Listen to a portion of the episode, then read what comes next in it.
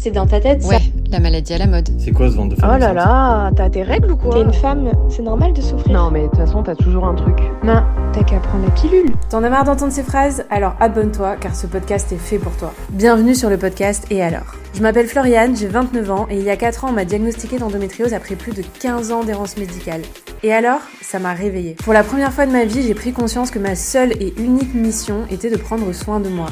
Et que ce n'est que grâce à cette prise de conscience que je pourrais agir et à mon tour aider d'autres femmes à aller mieux. C'est pour cela que j'ai créé le Lab de l'Endo, la première marque engagée pour mieux vivre avec l'endométriose. Et alors, c'est une envie de dénonciation, d'appel à l'action, d'affirmation. Ici, on analyse ensemble ce que l'endométriose a révélé des dysfonctionnements dans nos corps autant que dans notre société. Toutes les semaines, vous m'entendrez solo au micro, aux côtés d'invités ou encore avec Sylvain, avec qui je partage ma vie et dont la voix masculine est si précieuse. Salut, c'est Sylvain. Si cet épisode te plaît, tu peux le partager en me taguant et laisser 5 étoiles sur ta plateforme d'écoute.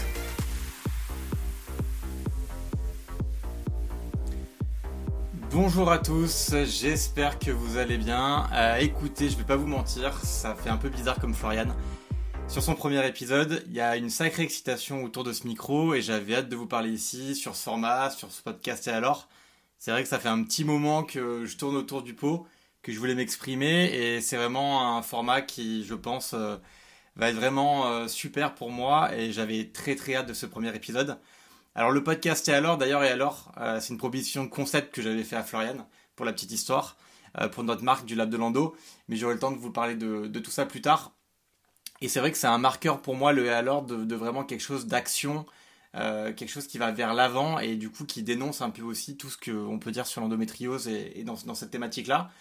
Donc je vous souhaite vraiment bienvenue à tous sur ce premier épisode de Masculin, premier d'une longue série j'espère car j'ai énormément de choses à dire, à raconter ou à commenter en solo, évidemment, mais aussi avec des invités. J'espère des hommes que j'aurai le plaisir de questionner et d'interviewer. Je suis en train de concocter une petite liste assez sympathique. Ça va me prendre un petit peu de temps parce que je vais pas vous mentir, convaincre des gens au masculin, c'est pas si évident que ça, mais on va y arriver. Donc j'ai très très hâte de ça. En tout cas, euh, comme l'a dit Emmanuel Macron lors de son annonce de plan national en 2021, euh, l'endométriose n'est pas un problème de femmes, c'est un problème de société ce qu'il annonçait pendant le plan national. Et ben moi du coup je vais essayer d'approfondir cela de mon point de vue, de mon regard d'homme et avec mon expérience avec l'endométriose euh, et mon histoire du coup avec Florian. Alors vous allez me dire mais qu'est-ce qu'il fait là? Qu'est-ce qu'il fait dans l'endométriose? Pourquoi il est autour de ce sujet? Pourquoi il est si intéressé si impliqué? Et ben c'est une très bonne question. Euh, c'est pas évident pour un homme d'en parler comme je disais tout à l'heure, mais en tout cas c'est très intéressant et moi qui suis dedans depuis maintenant à peu près deux ans et demi, trois ans, eh bien, je le vis vraiment. Il y a des choses que, qui m'ont surpris, il y a des choses qui m'ont étonné, il y a des choses qui m'ont bouleversé mon quotidien. Donc c'est une très très bonne question et du coup c'est ce que je vous propose dans l'épisode d'aujourd'hui. Me présenter à vous en vous racontant mon parcours, ma rencontre avec l'endométriose et du coup avec Florian, et ce que je pense de la place d'homme dans cette découverte et notamment dans la sexualité, car je pense que c'est le curseur le plus simple, vraiment. Et non, ouais, normalement, quand on dit homme et sexualité, euh, j'ai toute votre attention. Normalement, messieurs, là, j'ai capté votre attention. Donc, pour ceux qui me découvrent, je m'appelle Sylvain Campana, j'ai 34 ans, j'ai grandi dans le sud de la France, à Toulon, non loin de la corniche du Cap Brun, pour ceux qui connaissent, pas très loin de la mer. Alors, euh, cadre de vie impeccable, on va pas se mentir, plutôt très agréable, à la plage entre les cours au lycée, le soleil 300 jours par an, euh, plutôt très chill comme ambiance. Euh, et il n'y avait pas que ça qui était chill. Moi aussi, je l'étais un peu trop. C'était un peu mon tempérament de, de, de l'époque. J'étais un peu une cata pendant les cours. c'est un peu voilà, c'était un peu compliqué pour moi. J'étais pas l'élève le plus assidu de la classe. Et depuis la primaire, c'est vrai que j'ai eu un, vrai, un vrai souci avec les choses qui, m'étaient imposées à moi.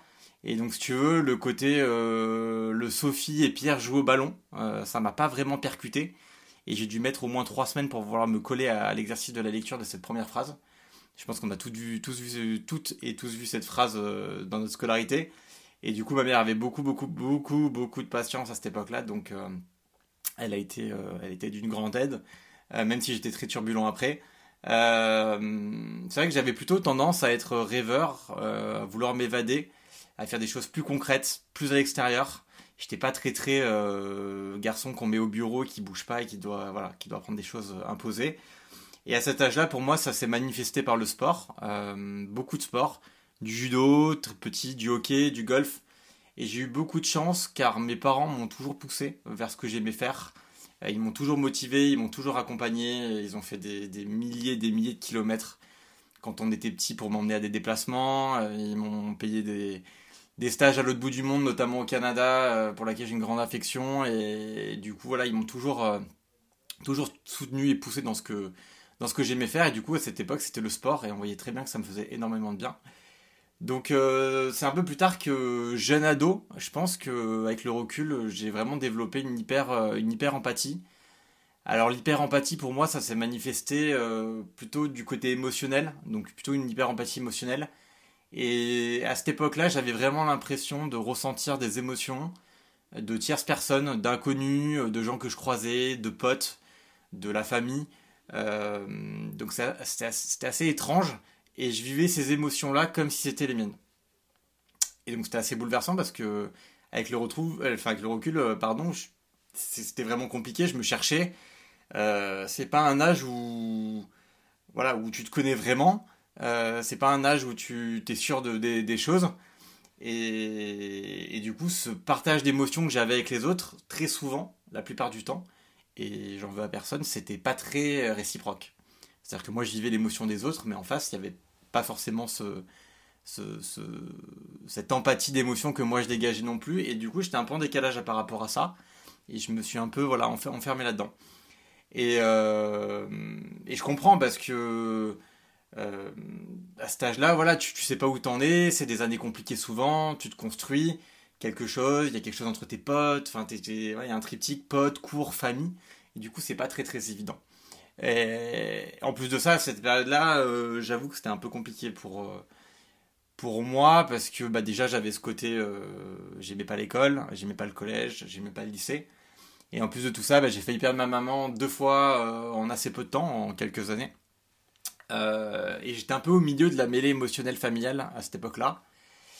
et du coup, ben, mon père faisait ce qu'il pouvait ma petite sœur, à qui ma mère manquait beaucoup pendant les hospitalisations. Moi, j'avais 15 piges en première S, euh, donc à contre-courant du lycée. Donc voilà, un peu la pagaille, euh, mais du coup, là, avec le recul, euh, je, me, dis, je me, disais, mais à qui je peux parler de ça? Qui pouvait m'écouter vraiment pour comprendre? Et donc voilà, j'ai passé un peu cette période en solo. Et voilà, je savais qu'il fallait être courageux jusqu'au bac. Et du coup, ce qui m'a un peu tiré d'affaire, et je, remercie, le remercie ici, mais c'est mon père euh, voilà, qui m'a fait un. J'ai fait première prémisse de PNL quand j'étais voilà, en terminale, euh, fin de première terminale, et j'ai vraiment eu mon bac grâce à ça et à cette. Euh, à ces, ces, premières notions vraiment de vision de la vie, de visualisation, d'inconscient, de ce que je voulais vraiment après le bac. Et du coup, ça m'a vraiment libéré. Il y a un bouquin aussi, ça va vous faire rire, mais il y a un bouquin parce que moi je déteste, euh, je déteste lire. Euh, enfin, je déteste pas lire, je déteste, je déteste le support euh, du livre. Je lis beaucoup de trucs sur internet, en digital, etc. Ce, genre de, ce genre de choses. Mais c'est vrai que le, bouquin en soi, comme en fait on m'a un peu forcé la main, j'ai toujours un peu détesté ça. J'essaye de m'y mettre. Mais il y a un bouquin que m'avait fait lire mon père qui s'appelle Tu seras un homme riche, mon fils, en première, en première S pour le bac français. Et du coup, j'ai pitché le truc à, la, à l'examinatrice. Elle m'a dit Ah, mais super, c'est quoi le livre, c'est quoi la ref? J'ai envie de l'acheter. J'ai une super note à l'oral. Euh, comme quoi, voilà, quand on met euh, de la vision et de l'intention, et ce livre en était plein, euh, on arrive à des choses et ça, ça arrive à, on arrive à se libérer de tout ça. Bon, je vous rassure, j'ai pas eu mon bac avec mention très bien, j'ai eu 10-2 au bac. je l'ai eu vraiment ras du ras, mais n'empêche que je l'ai eu et ça m'a pas empêché de derrière de faire 6 ans d'années d'études. Donc pour moi, c'est vraiment une étape charnière. Pourquoi je vous raconte ça? Parce que c'est vraiment une étape charnière qui a son importance aujourd'hui avec Floriane et l'endométriose. Parce que je pense que j'ai eu beaucoup plus de facilité à la comprendre dès le départ et m'y intéresser euh, plutôt que peut-être d'autres hommes euh, à cause de cette hyper empathie. C'est que j'ai ressenti les choses à un certain moment et je m'y suis vraiment intéressé. Euh, après, bon, découvrir l'endométriose, je vais pas vous mentir, c'est quand même assez violent sur d'autres points.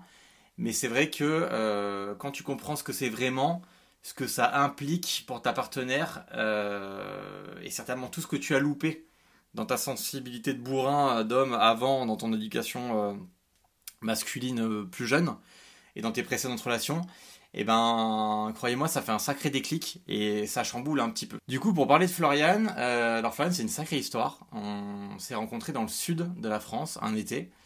Euh, voilà les étés classiques, hein, boîte de nuit, on était à Aix, euh, on était tous au Mistral à cette époque-là. Et du coup, voilà, il y a eu un premier regard avec Florian en, boîte de nuit, tout simplement. Puis on a échangé quelques mots très rapides. On s'est à peine croisé dehors pour, pour échanger nos numéros de téléphone. Et puis la vie fait que à ce moment-là, euh, bah, tu te retrouves euh, dans le sud, chacun avec ses occupations. Et en fait, on s'est revu une fois cet été-là, euh, très rapidement avec d'autres d'autres potes, d'autres bandes de potes ensemble. Et puis après, on s'est perdu de vue pendant des années. Voilà, des années finalement assez classiques. Hein. Chacun avait son activité. On était remonté, Florian était à Aix, moi j'étais à Paris. On avait chacun nos boulots, on avait chacun nos relations amoureuses. Donc vraiment, on s'est un peu perdu, perdu de vue euh, pendant, un bon moment.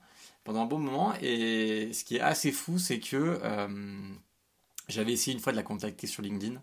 Parce qu'elle m'avait bloqué de partout. Euh, et je comprenais pas pourquoi elle m'avait bloqué de partout. Et je voulais savoir un petit peu où elle en était. J'avais vu qu'elle était à Londres chez Dior. Et que ça se passait plutôt bien pour elle. Donc je lui avais juste demandé comment ça allait. J'avais jamais eu de réponse. Donc voilà, donc vraiment vide, vide d'informations pendant un long moment. Et puis, euh, en fait, on s'est, on s'est re-rencontrés à Paris. Euh, un vrai destin. Euh, parce que moi, je venais juste de quitter mon job à Lyon. Parce que du coup, je travaillais à Lyon en ce moment-là dans le, dans le retail. Et j'étais remonté à Paris pour reprendre un business de chocolaterie. Voilà, c'est un truc très sympa qui me tenait à cœur, qui, avait un bon, il y avait une bonne vibe là-dedans. Et je remontais à Paris parce que voilà, j'avais envie de, de revoir mes potes à Paris, de, vivre une autre vie. Et hum, je m'étais dit, voilà, les relations amoureuses, c'était compliqué à cette époque-là. Et je m'étais dit, bah, tu remontes à Paris, euh, tu te remets sur les applis. Et bon, à mon avis, euh, sans trop de problèmes, tu vas continuer à, rencontrer du monde et puis tu, tu verras bien. et ce qui est assez fou, c'est qu'en laps de temps très très court, je pense même peut-être deux semaines sur les applis. Alors, il s'est pas passé grand-chose sur les applis, mais ce qui s'est passé, c'est plutôt sur Instagram. Et je reçois un jour un DM euh, de Florian. Alors là, euh, ok, est-ce qu'on parle bien de la même Florian? Oui, oui, c'était bien elle. Euh, du coup, je, vois le truc et je t'avoue, genre, bon, évidemment, petit, petit pincement, petit, voilà, petit souvenir, petite, petite nostalgie. Mais je me dis, ah, mais attends, Florian, on n'a jamais été dans la même ville, c'est compliqué. Bon, je réponds, je réponds pas. évidemment, cette notion-là, je te cache pas que ça a duré, ça a duré quelques secondes. Évidemment, je lui ai écrit. Et du coup, là, on a commencé à, se réécrire. Comment ça va? T'es où? Euh, Etc. Et ce, qui est assez fou, c'est que Florian, en fait, elle, est, elle a pensé à moi grâce à la SNCF et grâce à un oubli de, de AirPod, euh, peut-être d'écouteurs, ça n'existait même pas les, AirPods à, l'époque. Enfin bref, et elle était arrivée en gare de Toulon, et en gare de Toulon, en fait, elle était dans ses pensées, et elle a entendu euh, tant de minutes d'arrêt à la gare de Toulon. Et en fait, bah, elle a associé Toulon à Sylvain et elle s'est dit mais qu'est-ce qui, qu'est-ce qui devient celui-là? Et ben je vais, lui écrire. Et ben ça tombait bien puisque en quelques messages, en fait, on, se répétait, on, on, répétait ce que disait l'autre. Mais attends, mais t'es à Paris? Ah ouais, t'es dans quel arrondissement? Ah oui, mais t'es là, d'accord, ok. Mais qui, tu travailles à Paris Oui, je travaille à Paris. Mais toi aussi Oui, toi aussi.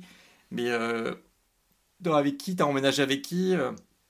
Ah bah moi j'étais avec mon ex, là là, on n'est plus ensemble. Ah bon, mais t'es célibataire à Paris et là, en fait, on arrivait à la conclusion, bah attends, on est tous les deux célibataires dans la même ville, donc bah vas-y, euh, faut, qu'on se voit, quoi. Et donc du coup, je crois qu'on s'est écrit le peut-être le vendredi, ouais, ou parce que ce week-end-là, elle était donc à Nice chez sa sœur.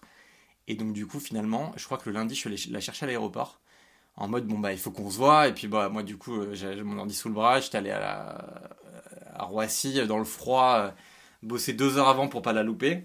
Et puis bah, du coup on s'est vu, et assez bizarre, bon bah voilà, on s'est dit bonjour, on s'est raccompagné du coup sur Paris.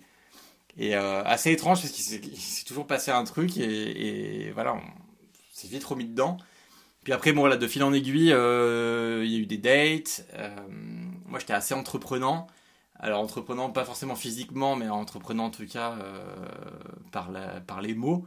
Et voilà, j'étais tout de suite en mode bah, à l'époque, elle avait eu un crush sur moi, euh, il y a eu un flirt, et donc je m'étais dit, comme on avait 5 ans d'écart, bah là, il faut que tu sortes le grand jeu, montrer que t'es serein, t'as avancé dans ta vie, t'as 30 ans. Et en fait, du coup, euh, bah, ça l'a sorti d'une relation, et ça l'a plutôt, euh, pas du tout impressionné, ça l'a plutôt complètement bah, effrayé. Et donc euh, après un certain date, un date, on, a fait, on a fait une bonne soirée, puis euh, voilà, enfin j'avais dit à peu près n'importe quoi. Et le lendemain, je vois oui, il faut que je te parle. Elle, elle osait pas me dire le truc, et, du coup en fait finalement elle m'a mis dans la friend zone euh, assez rapidement. Et moi j'ai dit ok, tu veux me mettre dans la friend zone, ok d'accord, très bien, bah, bah t'as raison, on va être potes. Et finalement, on a, ce qui est assez fou, c'est que je voulais arriver comme un prince, voilà, comme il y a 10 ans. Et de, c'était une petite désillusion, je t'avoue. Je, je finis dans la friend zone. Moi, j'étais, j'étais sûr que ça allait le faire. Mais finalement, ça m'a fait du bien. Et, du coup, en fait, on a mis en place un petit jeu. On a installé un petit flirt. Un petit jeu de séduction pendant, pendant, ouais, pendant des semaines. Et on se dit, voilà, bah, on se note une date, euh, fin d'année. Euh, un peu un repas de Noël qui marquera peut-être le début de notre vraie histoire, entre guillemets. Et donc du coup, d'ici cette date-là, eh ben, tu sors tes rames euh, et puis on se refait un vrai, euh, un vrai flirt, une vraie séduction. Et, franchement, c'est une, c'est une super bonne expérience. Euh, je le recommande vraiment à tout le monde. de recommencer tout ça, de reprendre les choses petit à petit, de, ouais, de retomber dans la séduction. C'est, vraiment quelque chose qu'on oublie en fait parce qu'aujourd'hui tout, tout va vite. Il y a les plateformes, il y a les réseaux sociaux, tu sais tout sur tout, l'information elle va, elle, va, elle va trop vite. Mais ça va trop vite en fait dans l'avant, mais quand, quand tu veux vraiment engager une vraie séduction et t'attacher vraiment à quelqu'un, on oublie plein de choses, on saute beaucoup d'étapes. Et c'est vrai que cette, euh, cette espèce de sensualité, d'authenticité que tu remets dans la relation amoureuse, elle est hyper importante et elle est assez fondatrice du couple que tu vas être.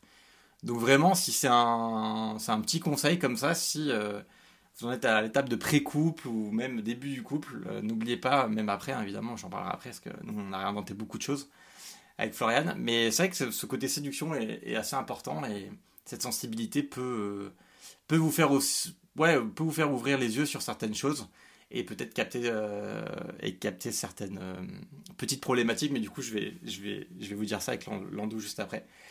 Et donc, du coup, c'était cool parce que j'ai vraiment galéré mais on se rapprochait, euh, on se touchait, euh, enfin voilà, on, essayait de faire des petites choses.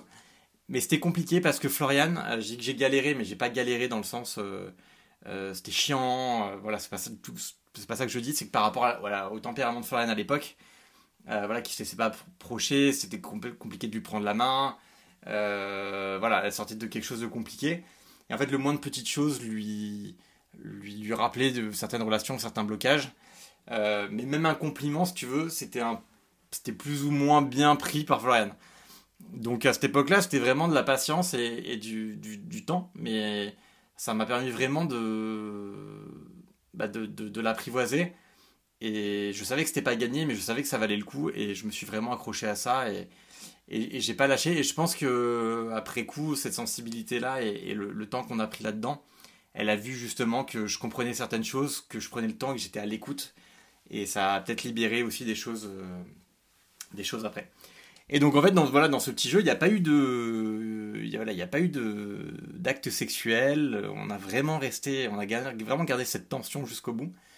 Et puis arrivé vraiment le jour tant attendu, euh, cette soirée euh, cochée dans le calendrier. Tu sais, tu, tu, mets une croix dans le calendrier avec des warnings en mode c'est cette soirée là. Et là, évidemment, j'avais tout noté. Moi, je suis très, très note, euh, très, très note sur, euh, enfin, note sur le, téléphone. Je note tout dès qu'elle dit quelque chose. Là, je lui note, euh, je note ça, je note ça, un resto qu'elle a vu, un truc qu'elle aimerait acheter. Voilà, je suis très, je suis très petite note. Et, et, du coup, je savais vraiment ce qu'elle, ce qu'elle aimait, ce qu'elle aimait manger. Et à l'époque, clairement, le truc qu'elle aimait manger, c'était pas les trucs anti-inflammatoires. je passe sur les, les burrata, enfin, etc. Et en fait, ce soir-là, du coup, je devais faire à manger chez moi. Et finalement, je pense que j'ai fait à manger pour 10 personnes, clairement. Et comme j'avais noté tout ce qu'elle aimait, bah, j'avais, j'avais, acheté tout ce qu'elle aimait. Et en fait, quand elle est arrivée, déjà, elle avait galéré pour arriver, donc les conditions n'étaient pas. Voilà, elle était un peu dans tous ses états parce que je crois qu'il y avait des grèves, elle était arrivée en bus, elle était. Enfin, elle n'en pouvait plus. Et, je pense que quand elle a vu tout ce qu'il y avait à manger, elle a dû me prendre pour un fou. Ou peut-être qu'elle s'est dit, bon, bah, il a tout retenu, mais là, il y a vraiment mangé pour 10. Et donc voilà, bah, le dîner s'enchaîne tout se passe bien, euh, les bisous s'enchaînent, et puis finalement arrive ce qui doit arriver, c'est-à-dire que bah, on a ce, premier rapport. Et en fait, ce premier rapport, pour moi, il était. Voilà, c'était attendu, c'était voulu, euh, c'était l'ambiance qu'on voulait. Pour moi, tous les trucs étaient réunis. Et, pour moi, selon moi, ça s'était bien passé. Et c'était vraiment, vraiment top. Et si tu veux, ce moment-là, euh, ce qui s'est passé, c'est que euh, pour moi, ça s'est bien passé. C'est le regard que j'en avais en fait de cette première fois. Euh, pour moi, il n'y avait pas de gêne, si tu veux. J'avais pas remarqué ça, j'étais dans l'excitation du premier truc. Et en fait, c'est un moment important qu'on. Je, viendrai le débriefer après, mais Florian n'a pas du tout la même sensation ce soir-là. tout simplement parce que pour elle, c'était une vraie échéance, mais j'ai envie de dire physique, parce qu'elle n'avait pas eu de rapport depuis un petit moment. Euh, voilà, on s'était chauffé un petit peu avant, mais voilà, rien de, rien de sexuel. Mais généralement, voilà, ça finit en enseignement, il y avait d'autres problèmes, et elle, elle savait déjà qu'elle avait ces douleurs sexuelles. Et donc, pour moi, ce qui avait été un bon moment, euh, pour elle, ne l'avait pas, ne l'avait pas été. Et du coup, c'est ça que je pointais du doigt, et là, on rentre vraiment dans le cœur de l'épisode. C'est ça le problème, en fait. Euh, c'est que les rapports suivants, si tu veux, j'ai bien senti, j'ai senti, j'ai ressenti que les choses n'allaient pas vraiment dans le bon sens. Euh, on s'arrêtait souvent, on changeait énormément de position, je, devinais une certaine, euh, comment dire, crispation sur son visage, avant, pendant ou après, voilà. c'était, c'était limite, tu vois, entre assez calculé, parce que je pense qu'elle calculait beaucoup les choses par rapport à ces douleurs-là, ou l'appréhension des, douleurs qu'elle pourrait avoir pendant, pendant l'acte ou avant, puisque les préliminaires aussi c'était compliqué, compliqué. Mais voilà, en fait, c'était très fin comme réaction, c'était très très fin, et il fallait vraiment que je sois attentif pour essayer de percevoir le truc. Et puis ce qu'il faut dire, c'est que, et là du coup je fais peut-être une généralité, mais euh, elle laissait rien du tout transparaître, si tu veux. Donc en fait, à un moment donné, tu peux te dire que tu es un garçon qui est à l'écoute, qui essaie de voir les choses, mais il y a des choses qui sont tellement fines et tellement en fait euh, cachées que c'est compliqué aussi euh, d'aller vers la personne quand c'est aussi enfoui et aussi délicat. Et parce que tu n'as pas envie de mettre les pieds dans le plat non plus. Et, et voilà, elle, elle veut certainement, enfin, elle veut certainement te faire sentir que tout va bien et que et que qu'elle veut pas que tu te poses de questions en fait. Et donc, si tu veux, de là, c'était vraiment la première grosse alerte euh, pour moi en tant qu'homme, en tant qu'ami, en tant que, que compagnon, de, compagnon du, début. Euh, parce qu'en fait, les questions que je me suis posées, c'est là que c'est intéressant, les questions que je me suis posées, c'est mais qu'est-ce que je fais mal? Euh, Qu'est-ce qu'elle a Est-ce qu'elle a vraiment envie de moi? Qu'est-ce qu'elle veut vraiment? Mais voilà, qu'est-ce qu'elle pense de, notre relation intime? Euh, Est-ce que je vais dans le bon sens? Euh, Est-ce que je grille pas les étapes? Et bien voilà, en fait, dans toutes ces phrases, mais qu'est-ce que je fais de mal? Est-ce qu'elle a vraiment envie de moi? Qu'est-ce qu'elle pense de notre relation? Et en fait, là, je, je, ça m'interpelle aujourd'hui parce que je me dis, est-ce que là-dedans, euh, finalement, il n'y a pas un énorme égoïsme? Du coup, je vous pose la question. Mais limite, c'est sans faire exprès en fait. Moi, mes phrases, tu vois, sont venues comme ça à l'époque, quand, quand, je, mes premières réactions étaient comme ça. Mais c'est venu, enfin, je me suis pas posé la question de me, poser la question dans un sens ou dans un autre, c'est venu comme ça en fait. Mais je me, je me rends compte que c'est vraiment peut-être des questions vraiment égocentriques parce que euh, je pensais vraiment qu'à l'image, moi, perso, que je renvoyais dans ce moment-là, et de l'impact que ça pouvait avoir euh, sur mon action, sur mon image. Et assez naturellement, je me posais cette question. Mais du coup, Florian, dans l'histoire, euh, là on parle de douleur sexuelle, hein, on parle de, moments intimes qui doivent bien se passer. C'est un beau moment pour tous les deux. Est-ce que j'ai pensé à elle? Est-ce que je me suis mis à sa place? Et en fait, j'ai l'impression, dans ce moment-là, que tu crois que tu penses à l'autre, mais en fait, tu penses 100% à toi. Et c'est vraiment ce que j'ai vécu et, ce que maintenant j'arrive avec le recul à analyser. Et, c'est vraiment ce que je veux partager aux hommes aujourd'hui euh, qui m'écouteront. Et encore, c'est vraiment mon point de vue de ce que je, vis, j'ai vécu par rapport à l'endométriose et Floriane. Je ne veux pas faire de généralité, évidemment. Mais euh, quand ces situations ne sont pas normales, quand il y a quelque chose euh, qui fait défaut dans ces moments-là, quelque chose qui fait mal, et ce qui fait mal ne doit pas vous donner envie, ne doit pas donner place à des questions, selon moi, ou des commentaires sur votre performance à vous. Je, je sais pas si vous, saisissez le point. Voilà, c'est- quand ça se passe mal, ça, se passe mal pour l'autre dans ces moments-là, parce que vous, a priori, vous le sentez bien. Donc c'est c'est pas à vous de vous poser des questions pour vous, il faut vous poser des questions pour les autres. Et, et c'est quand même assez fou, parce que dès qu'on parle de sexualité, moi ce qui était le cas, hein, on a vraiment toute l'attention euh, de la classe masculine. L'attention de l'homme est captée. Et c'est vrai que dans les couples qu'on a aujourd'hui sur Instagram, dans les questions que je reçois, et merci, je reçois des questions, euh, c'est une petite victoire euh, perso, euh, c'est très clair. Il y a des hommes vraiment qui s'intéressent à ça maintenant. Et tout à l'heure, je disais que le, premier curseur, c'était du coup la sexualité, et je vous jure que c'est... Mais c'est vrai à, à 1000%, quoi. Dès qu'on parle de la sexualité de l'homme, il se sent investi d'une mission pour dire, oh là là, mais attends, attends, la sexualité, ça censé bien se passer, je suis censé prendre du plaisir, s'il y a quelque chose où où- qui est pas normal, do- où le plaisir est, pas là, c'est peut-être que moi je suis mis en cause, et du coup ça t'intéresse.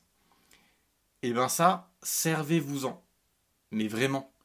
Parce que en fait, du moment où tu captes ça, que ça va pas en face, et que tu te poses la question, pas auto-centré sur toi, mais sur l'autre, et ben ça veut dire que tu peux être acteur d'un changement positif dans la vie de ton partenaire, de ta partenaire, et dans votre vie de couple.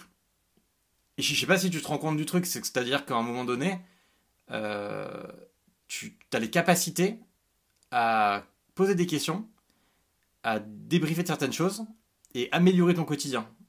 Enfin, franchement, c'est un truc, c'est beau quand même. C'est beau, ça existe, j'en suis, j'en suis la preuve, et c'est accessible à tout le monde. Et donc, c'est ce moment-là où vous vous posez des questions, mais franchement, bravo. Bravo et continuez, mais orientez-les vers votre partenaire qui, elle, certainement souffre de cette situation. Et c'est vraiment le message que je veux faire passer euh, par rapport à ce que moi j'ai connu.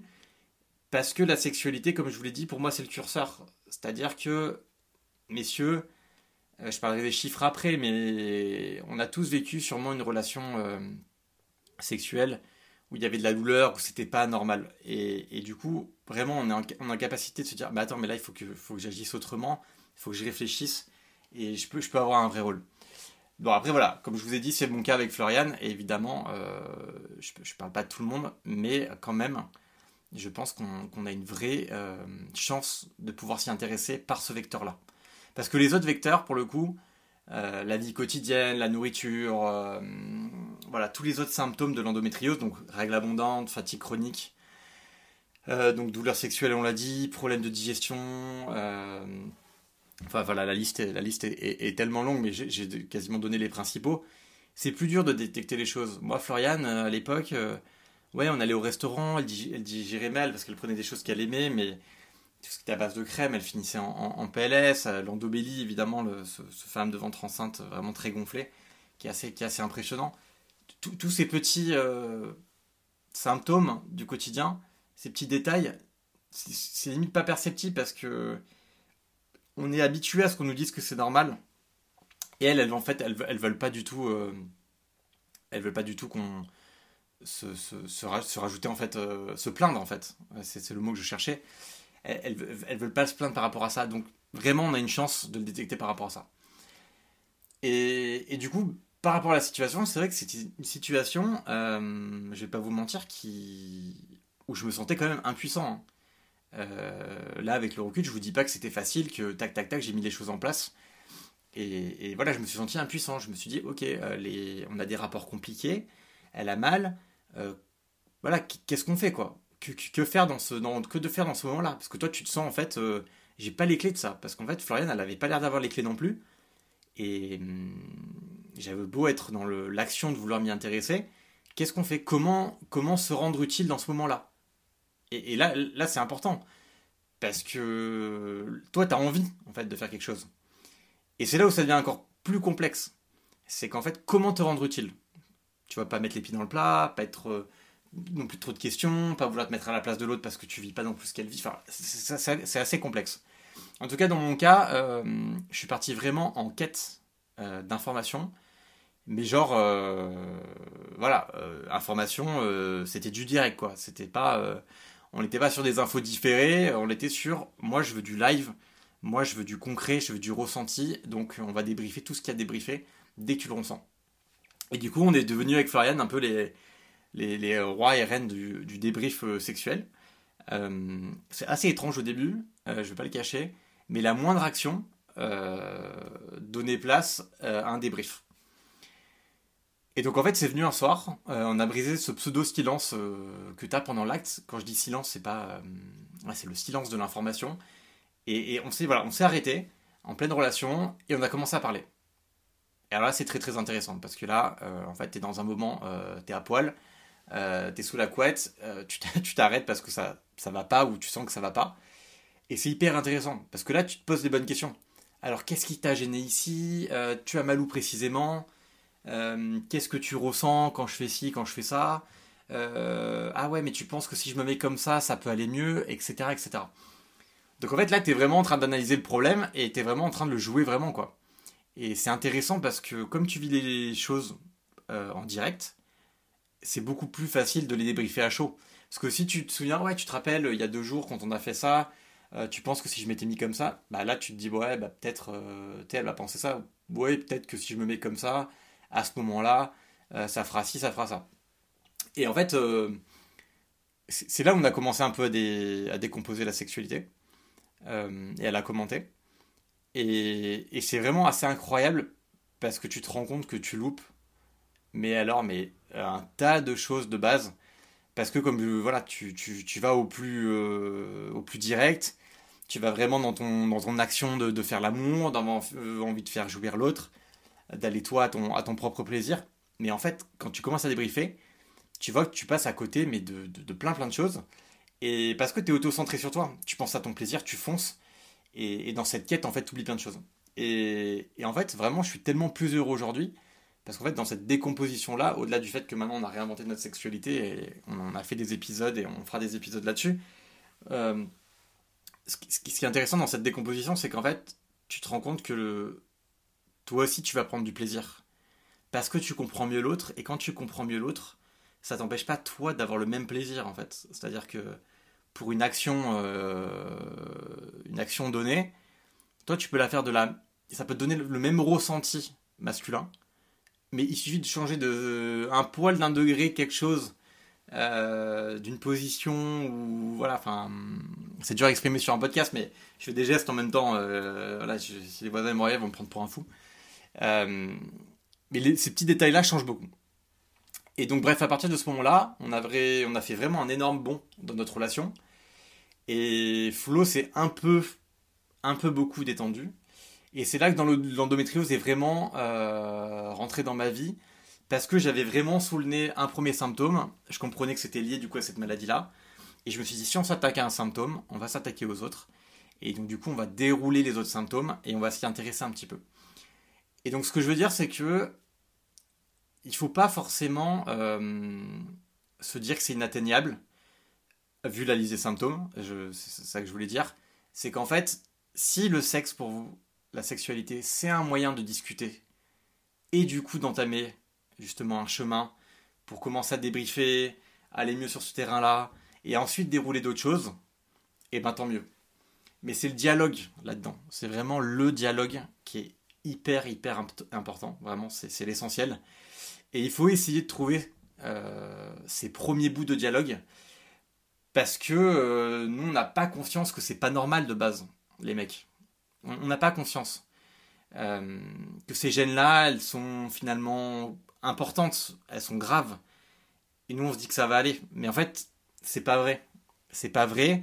C'est une éducation un peu qu'on a eue aussi et que les femmes aussi ont eu peut-être aussi à travers euh, certains rendez-vous gynéco. Et, donc du coup elles sont pas convaincues de ça au, fond d'elles évidemment.